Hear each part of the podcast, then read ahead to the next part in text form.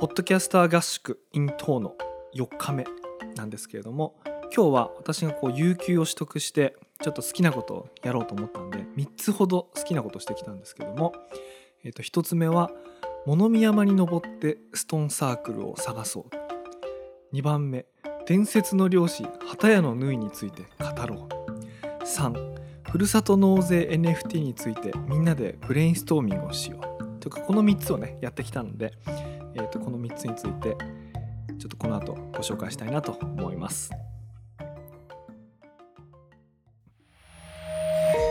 メディアヌップこんばんは佐々木るですこんばんは、てるです。こんばんは、かいです。いやーポッドキャスター合宿楽しいね楽しいですね。楽しい まだね、過去形にできないですね。まだ現在進行形だから。うん。あの今ちなみに僕初めてお酒飲んで収録してるんですけどはい。メディアヌップで一応今日どういうことがあったかというとあの1日あの僕3件ぐらいの用事をこなして、でみんなで遠野醸造に行ってクラフトビールを飲んででちょっとだいぶいい感じになったところでうん。もうヘベレケになる前に一回撮ろうとまあ、だいぶなりかけてましたからね。うん 今ねお茶飲んでみんな一生懸命ね、うん。探しながらやってるんですけどもあの1日1回は収録するっていうこうルールを決めてね合宿してるのではい。あの今日僕に起こった3つぐらいのことを、まあ、うん日記的にね、ちょっと紹介しながら4日目のアウトプットにしたいなと思うんですけどもあの皆さんねお二人ちょっと昨晩遅かったんで朝起きたの遅かったと思うんですけどはい。はい。僕5時半に起きてシャワー浴びて。だって昨日の夜からめちゃくちゃもう明日のことを考えてっていう。そうそうそう。いやお二人ねもっと遅くまで飲んでたと思うんですけど俺もえ5時間後に起きなきゃいけないからもう寝るわっつってうん。12時ぐらいにこう寝てで5時半ぐらいに起きてまあちょっとあの装備を整えてで装備っていうのはあの登山をするっていうのがあるんですけども、うん。その登山っていうのがねあの遠野だと,、えーとね、3つぐらい有名な山があって、えはい。早知根山六甲子山石神山でこれ遠野三山っていうんですけどそれのどれでもないあの物見山っていうのがあって。物見山はねあの別に高くもないんですけどもあの駅から街中から一番近くて。あの宿泊してるところからさっと靴履いてもういきなり登りに行けるしかもこう急な山じゃなくてあの尾根が続いてるあのトレイルランニングとかねができる、まあ、僕よく走ったりするんですけどあのそこに登ろうでそれ仲間2人 ,2 人ぐらいねあの参加しますよって人がいたんで、えあのそれを連れて行ったんですけどなんか目的がなきゃいけないっていうことでうん。あの頂上近くにねストーンサークルがあるっていう噂なんですストーンサークル？ストーンサークルあの巨石を並べて、なんか日時計みたいにしてある。はがあるんですよ。すごい。ちょっと三つ目が通るみたいな話ですね。これ誰が通じるかわかんないけど、あのね俺ちょっと分かんなかったな今 のいつが通る手塚治虫大先生の漫画にそういうエピソードがあるんですけどその感じ。多分これ聞いてる人の中で多分関東で三人ぐらいは多分わかる。そのあ。関関東で東3人。関東の3人っていうのはどういう意味かっていうと、うん。あのダイの大冒険であのキャラクター誰でしたっけ？誰かあのえっとポップのお母さんかな。ポップのお母さんの名前がスッと出てくる人は関東に3人ぐらいしかいないっていうネタがあってこれもともとはキャストアレディオっていうあのダイの大冒険についてしか語らないポッドキャストの中で。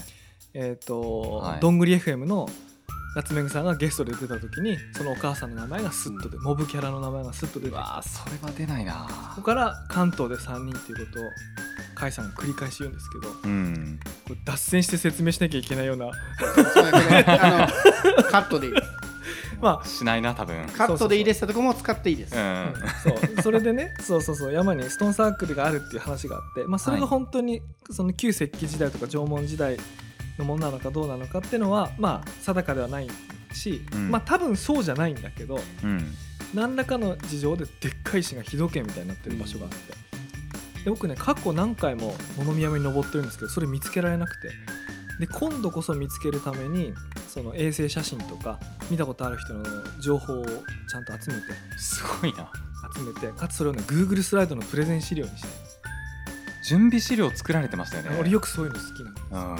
そうそうで行く人いますかって言ったらこう2人ぐらいねええ手を挙げてくれる人がいて、で、まあ、朝5時台に起きて6時台6時45分から登り始めてでねそれあのハルッピさんっていうメディアヌップの過去回にもゲストに出てくれたハルッピさんとはい。あと森に関わる仕事をしている地域おこし協力隊の大内さんっていう3人でうーん。登りに行ったんですよ。でね僕その山何回も登ったことあるのにやっぱりねこの森林のプロと一緒に登ると、ううん。んなんかね新しい発見があってうーん。今日一番びっくりしたのは杉の新芽を食べるっていう。ね新芽？新しい芽新しい芽の杉の新芽、は食べれるんですか？杉って。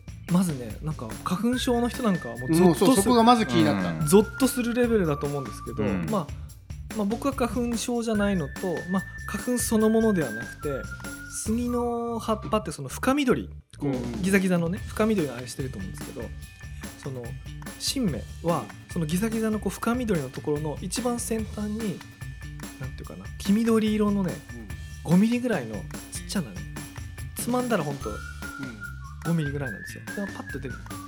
さ咲咲いてるっていうか、まあ、出て芽吹いてるっていうかね。はいはいはそれをパッとつまんであの食べるっていうのがあってえこれなんで食べるんですかと思ったんですけどその蒸留酒とかのフレーバーとかに使う人がいて、いるらしくて、なんかねリンゴに近いフレーバーなんですよ、あ爽やかな。うん、爽やかなまあなんでワインでも何でもあのいろんな柑橘系とかリンゴの匂いとかって名前言うと思うんですけど、はい。その杉の新芽がリンゴのフレーバーをするって言って、まあ、それパッとね食べさせてもらったりとかして。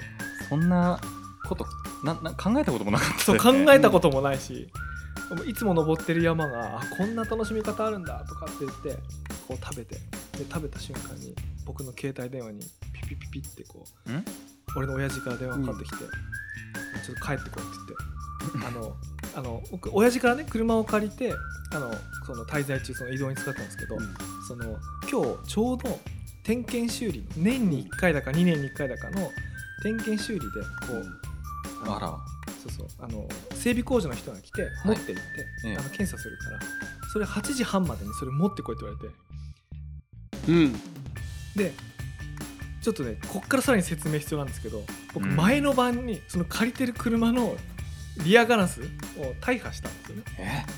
え？その駐車場でバックしてる時に、コンクリートの柱にはい。あのバンとはぶつけてないんですよ。えあのすごいそろそろバックしてこうピシッバーンって言われたっていうかね。バーンって言ってますやん。そうそうそうそう。ですね。あワンって言っちゃったあれなんかね僕調べたところによると車のガラスってあの、はい。窓ガラスと違ってあの粉々になるようにできてるんですよね。あー。その方が危険じゃないから危なくない。はい。そう。だからぶつけたのはちょっとでええ。車にも傷がついてなくて、うん。ガラスにしかぶつかってないんだけどもそのぶつかった圧力でバーンってこううん。あのあ割れてもー。う相当へこみまして、存じ上げておりました、うん。そうね。あの、はい。一応このねメディアヌップの配信の順番で言うとキャンプで最高だってみんな言ってはい。宮本さんがじゃあビートルズのイエスタでって言った、うん後の直後の配信がこれだと思うんですけど、うん。あの後私ねあの一応説明すると一滴も飲まずにえホップソーダというノンアルのねソーダだけを飲み続けて、ええシラフでうん。最後に車を止めるときに車をぶっ壊すっていう、まさかのえね、うん。まさかでみんなでガラス拾って。もちろんねあのご迷惑かけられないんでもう綺麗に清掃して、もう自分の車だけに迷惑が被ってる状態にして、そうですでね朝山に登りに行ったらうん。なんと今日が整備の日だと。うん。もうなんか割るなら今日以外ないんじゃないかっていうタイミングで。もうねあー。2年のうちで割るなら今日しかないっていうタイミングで割ってて。そうだから前日割ったんだけどその後持ってってもらえるから乗れなくて困った人は誰もいないってことですよね。そう。あまあだ確かに。誰も困らない。うん。で保険も効くって最高じゃん。ただ割ったっていう。一番割れる時だったっていうと。むしろガラスきれいになって帰ってくるから。耐久度も上がってるはずですよね。まあでもその保険会社にレポートするために僕始末書書かなきゃいけなくて、そうさっき佐々木さんずーっと飲みながら始末書書いてるからそれがちょっともう そう。絵面としてよくて。あのーそうそう。5月25日午後11時頃 すごい。遠野のパチンコ店。インディ遠野店の駐車場にて バッグの際にと。かなんかこうなんかこう新聞記事風にこう書いてまあまああね、まあ、まあそんなことがあってもうええ。ストーンサークル見に行こうってこう散々スライドまで用意して準備したのに登り始めて40分で引き返してくるっていういやーそれどんどん期待値上がってきますね。そう。次は絶対登ろうがどんどん高まっていくやつ。ストーンサークル見るのに俺何回あの山登んなきゃいけないの あじゃあストーンサークル見れてないんだ。いや見てないんですよ。あーそれは辛い。でその僕の代わりにっていうかお誘いした2人はちゃんと上まで行って、でそのストーンサークルを見てこう帰ってきて。うん。そうなんですよ。ひどい話ですよ。誘った本人がなんか車なんだかで。あ そうそうそう。まあ別に割ってなくたってね返却しなきゃいけなかったんで、こうちゃんと確認してくって話なんですけど。そんなことがありながら、まあ、それがねまだね今日のね8時ぐらいですからね。やばい。だだいぶ早い。だいぶだいぶ早い。早 いあの僕その時間に起きました、うん。起きた？そうそうそう、うん。い、やキャンプからね皆さんが起きるまでの間にね2波乱ぐらいありました。ねだいぶ波乱ですね。ですすでに結構な波乱ですね。 Discord を見たらその途中で急用で帰ることになりましたって言ったらなななんかあったのかなと思ったんですけどそうそうなんかあり方がそうだったんだっていうのはそうだったんだっていう感じですね。まあでもねあのよくよく考えたら全員ノーダメージなんですよ、そうですね。まあ確かに。むしろちょっとプラス出てますよね。うん、そうそう、ね、車のキレアガラスが綺綺麗になってるから耐久性は上がってるわけだし。え僕が12時間ぐらいブルーだったってことを除けば、ね。そうですね。そこだけですね。あ12時間じゃない。11時に終わって8時に返却してるから9時間で解決してる、うん。え確かに。3しかも寝てるからねその間。実質ほとんどね寝てる間に。うなされてる可能性はあるけど。う。ん。まあそんなことはねあったんですけどね。まあやっぱ旅にトラブルはつきもつきものでいや、うんまあ振り返れば面白かったんですけど。コンテンツになりましたね、うん。今でその後あのその足でっていうかね、うん。あの遠野にあの富川岳さんってその富川屋っていう、あの屋号でなんていうかローカルプロデューサーというそのタイトル職業でいろんなこう地域の資源を掘り起こしていろんなこう作品にしてる、まあ、そういうのをしかも個人じゃなくて法人として組織でやってる富川さんのがいてでちょうどこれもメディアヌップの過去回のゲストに出ていただいてそうですよね。ありましたねその時はね「ぬい」っていう、えー、と五十嵐大輔さんがイラストをつけているその作品を一緒にこう作ってる方がいるんですけどもその方とこう打ち合わせがあったんですけどその打ち合わせっていうかね打ち合わせじゃないなこう流行りの言葉で言うと壁打ち。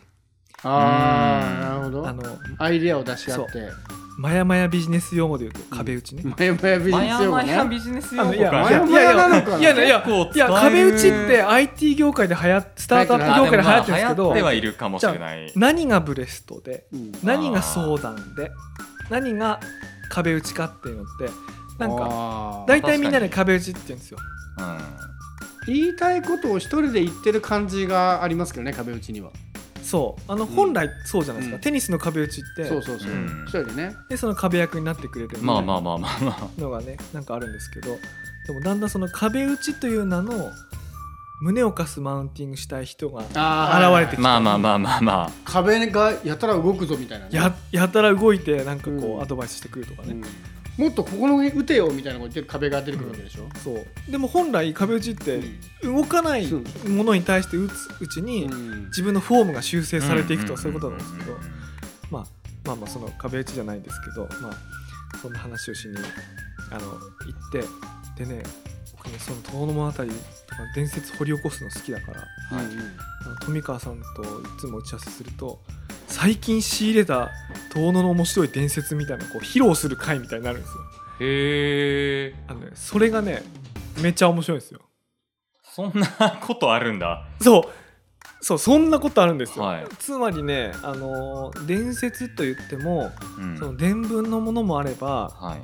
過去にいろんな書籍とかに再録再録とか収録されたお話もあれば、うん。まだこの世に出ていないそのなんとかなネットにも書いてないようなことをメールとかねそのはい人からのインタビューによって知り得たみたいな情報がまだまだ出てきて。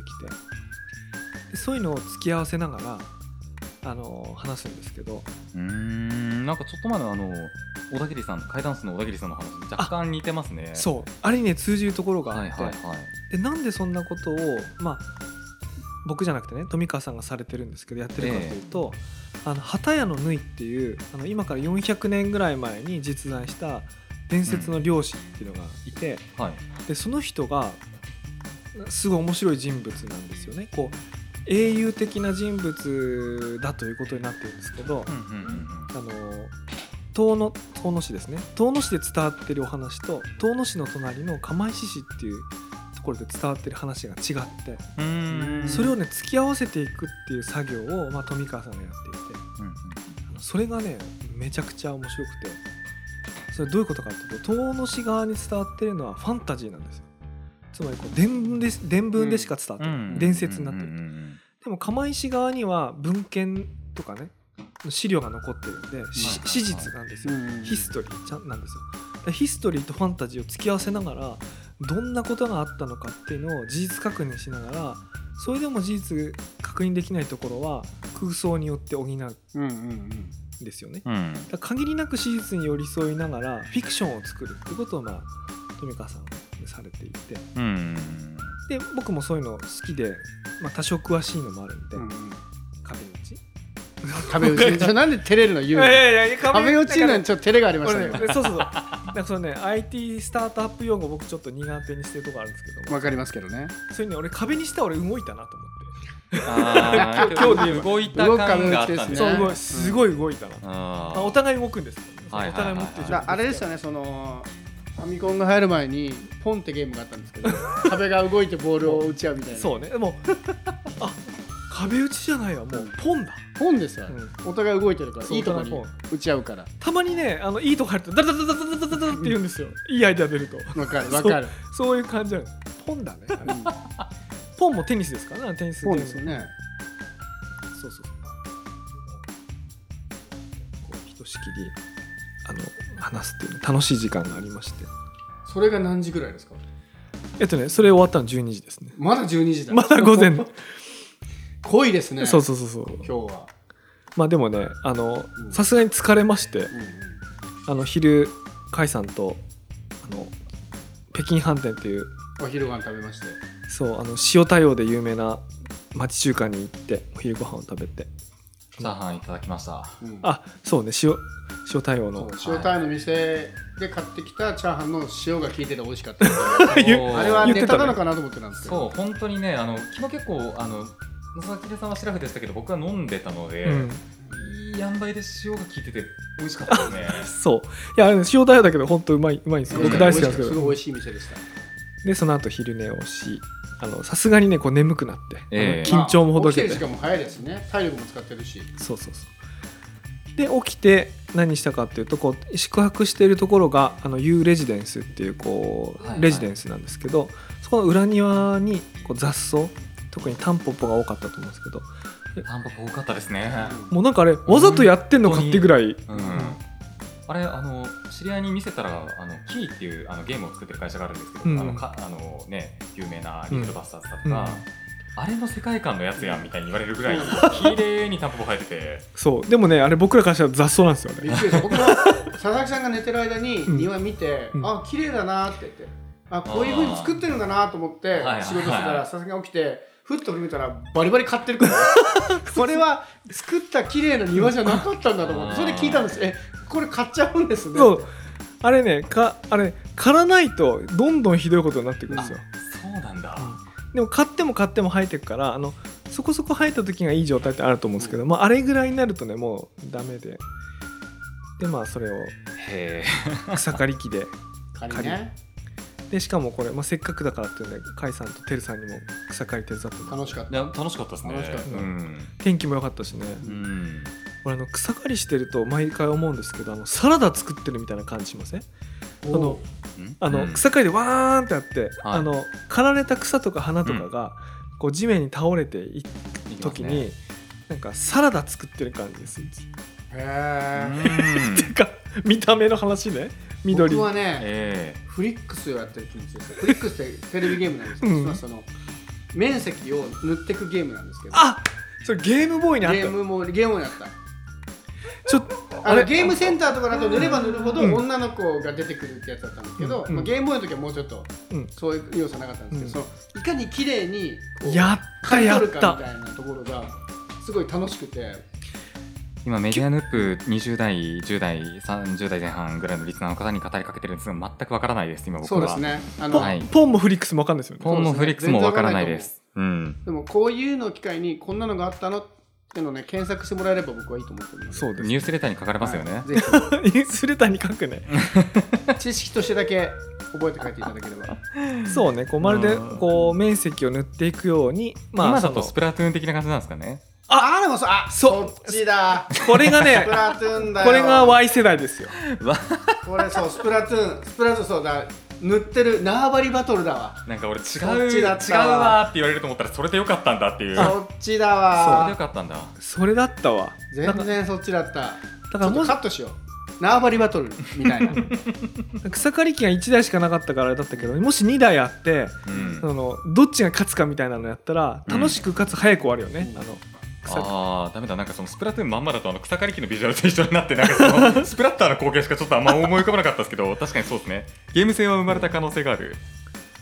そうそれでまあその泊まらせてもらってるところの、まあ、草刈りを手伝った直後にまだ汗ばんでる状態でうん。ふるさと納税 NFT 勉強会です。そう。これがもうツッコミどころしかないですよね。草ふ刈りるさと納税で NFT って。いうもうそれもそうだし僕的にはね草刈りした後にそれをやるっていうのがね、うん。なんかこの落差あるいは地すごいですね。これがね良かっ一番その太古からやってるような草刈りっていう行動と、た、うん。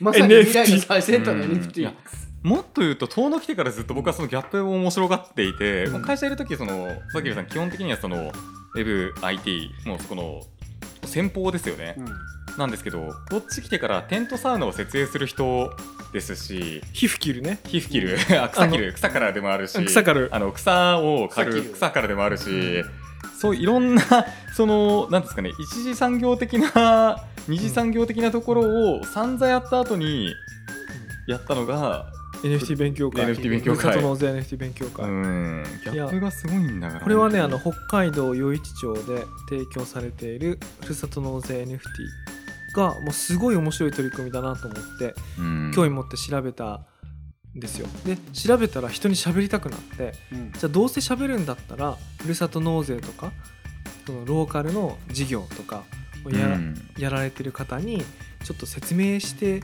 みたいなと。でうん。説明してみてどんな反響があるかとかあの知りたいな僕自身も知りたいなと思ったんでもうあらかじめこの日を予定しておいてあの興味ありますっていうその方にその地元の方いろんな地元の事業で子ども本の森っていう本の施設をやってる方とかうん。あとはその遠野でビールのプロジェクトやってる方とかねこう来ていただいて結説明構したんで集ますってるでしたね。うん。集まっていただきましたというか、大にぎわいでしたね。うん。NFT ってなんか雲をつかむような話なんでなんか興味持ってもらえるかあるいは聞いたところで面白いと思ってもらえるか不安だったんですけどあの最終的にはあれ盛り上がってたんだと思なうんですすごい質問もねね飛一人一個ぐらいは質問してるんじゃない？うん最低でもうんぐらい質そうそうですね。問がすごく多くて。質問多いってすごいイベントとしていいですよね。うん。一番いいそうですね。アウトプットというか。そうそうですね。なのでそれをやりあのなんかこう今日は仕事終わったなって感じして。いやいいもう良かったです。うん。もう僕も来た甲斐があった。僕は来てから飛び入りで参加したんですけどやっぱりその新しいものも楽しいんだけど結局それ新しいものを喜んでいる人だけで終わったら意味がないんですよね。うん。普通に世の中に生きてる人たちにそれを理解してもらわないとつながらないから、そういう意味であその NFT が全然興味ない人も仕組みを説明すると面白がってもらえるんだってところがちゃんとつながったのが、うん、うん、そうですね。今日はすごいいい経験でした、最初手挙げてもらったら NFT 初耳ですっていう人が3分の1ぐらいいて、NFT も知ってますが3分の2ぐらい。でさらにそのうち半分、うんうんうんうん。つまり全体の3分の1ぐらいが何かしらの NFT を持ってますまあ持ってますっていうのはどちらかというと甲斐さんとかテレさんとか、ね。僕らの関係者側の人ばっかだったんですけどあのだからみんな何ができるのかわからないって状態だったのが、まあ、2時間弱ぐらいやったら最後あこれ自分たちの仕事？自分たちの事業お店で使えるじゃんってとこまでなんか思ってもらってなんかそういうアイディアがこう自発的に出てきたんで、あうん。やってよかったなとか、ね。あこれなんかできるかもしれない。なんかそこで僕ずっと思ってたのがうん。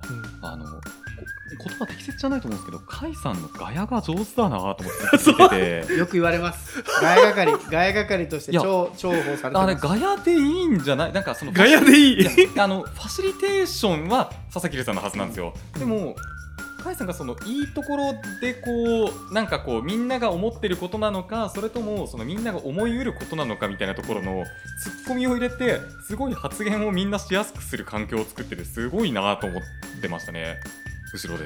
僕はもうひな壇芸人リスペクトなんで基本的に、うん。いやマジでそんな感じでしたね。うん。いやだからすごいね甲斐さんにも助けられてこう盛り上がった、うん。盛り上がったと思います盛り上がって。みんな過ごしやすい環境というか、そういう感じになっていて盛況になった部分もあったなと思ってこう僕一日の中でこうこと今日はアップダウンが激しくて。うん、文字通り山でアップダウンしたんですけど。なるほどね。気分のアップダウンも。確かに。物理的にアップダウンした上に山の上でめちゃめちゃ落ちる。もう落ちる。帰ってこいって言われて。帰ってこいって。あでもあ全部タダで済んだ。みたいななんかその、うん。あれと。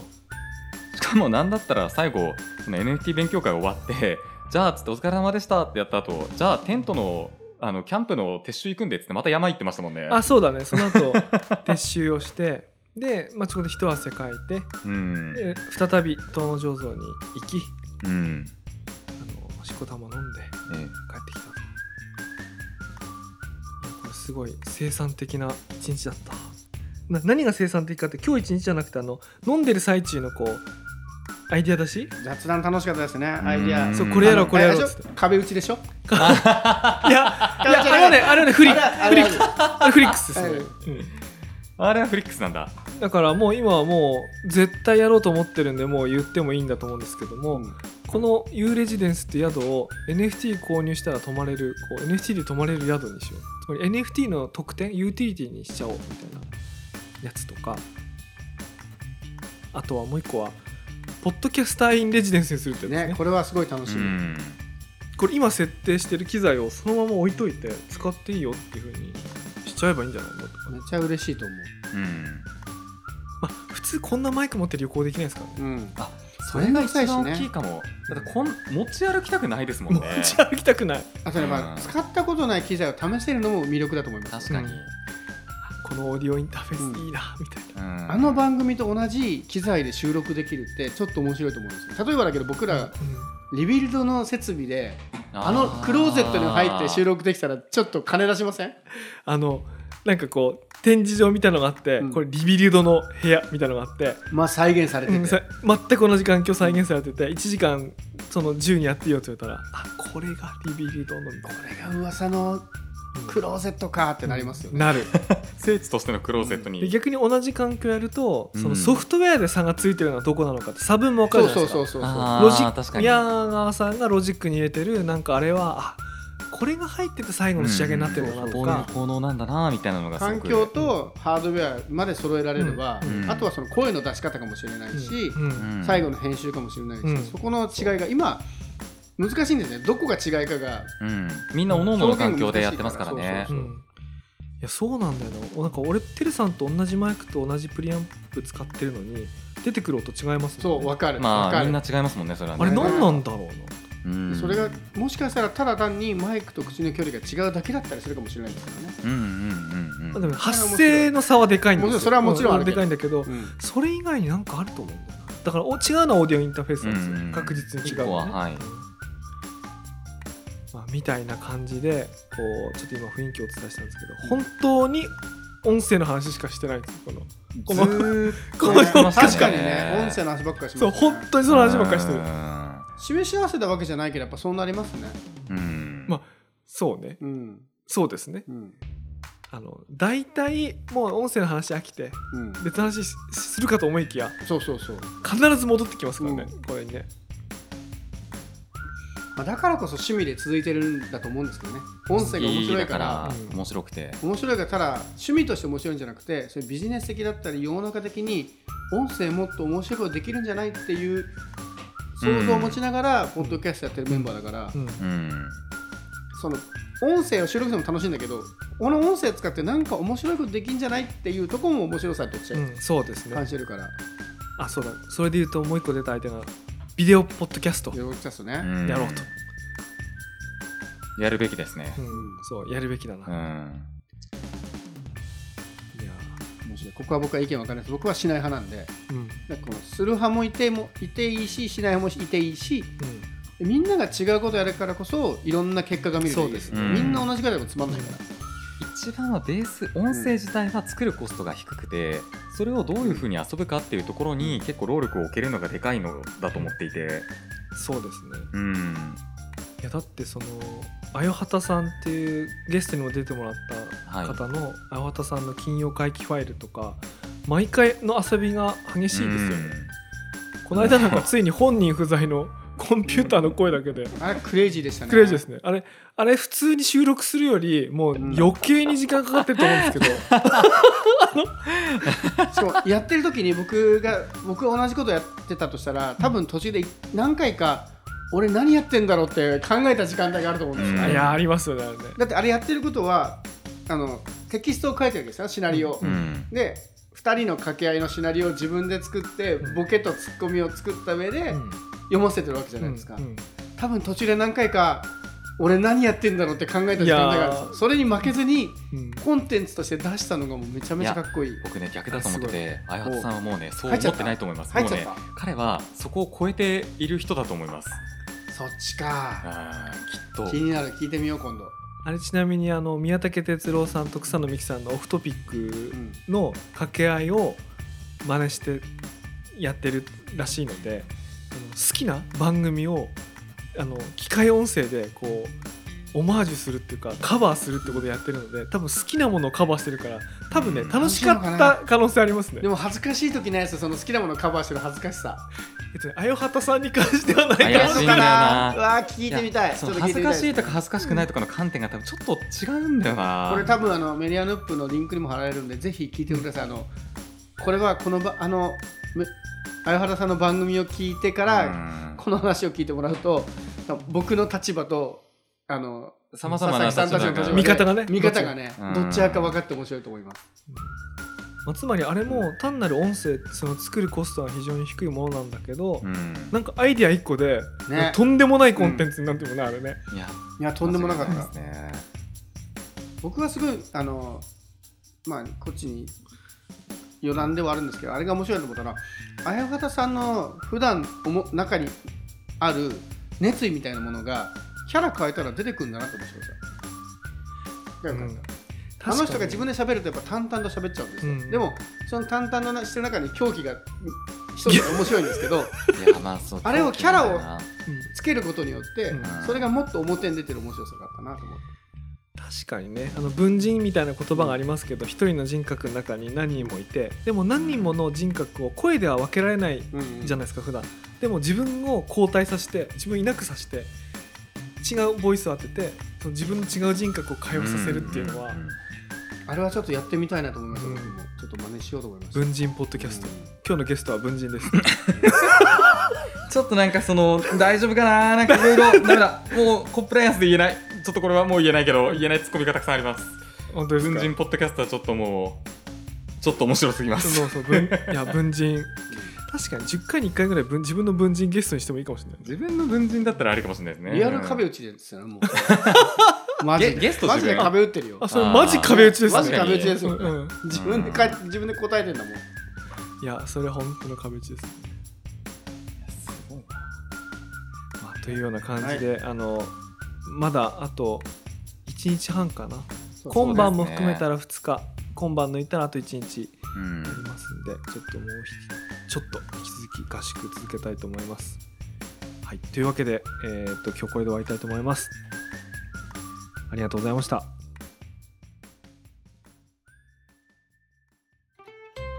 Media NUP ではニュースレターの配信と Discord のサーバーの運営も行っています。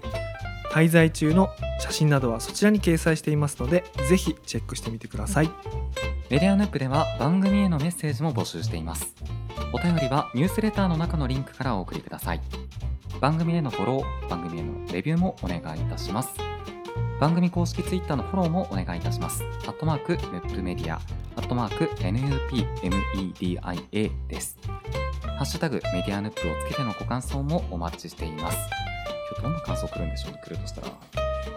なんだろうね。とりあえずあよはたさんは絶対に反応くれます。絶対反応するね。あー確かに、あよはたさんのラジオを聞きましたっていうコメント一番欲しいかそうもしれない。嬉しいですね。ポッドキャスト聞きましたっていう。相原さんはこれをネタに一個番組を撮ると思います。あのね今まで全部やってくれてます。全部やってくれてアンますサーラジオ、ん。アンサーポッドキャスト、うん。楽しみだな。はい。それではここまでのお相手は佐々木るとテレと、そしてゲストに回でしたそれでは明日もお楽しみにお楽しみに。お楽しみに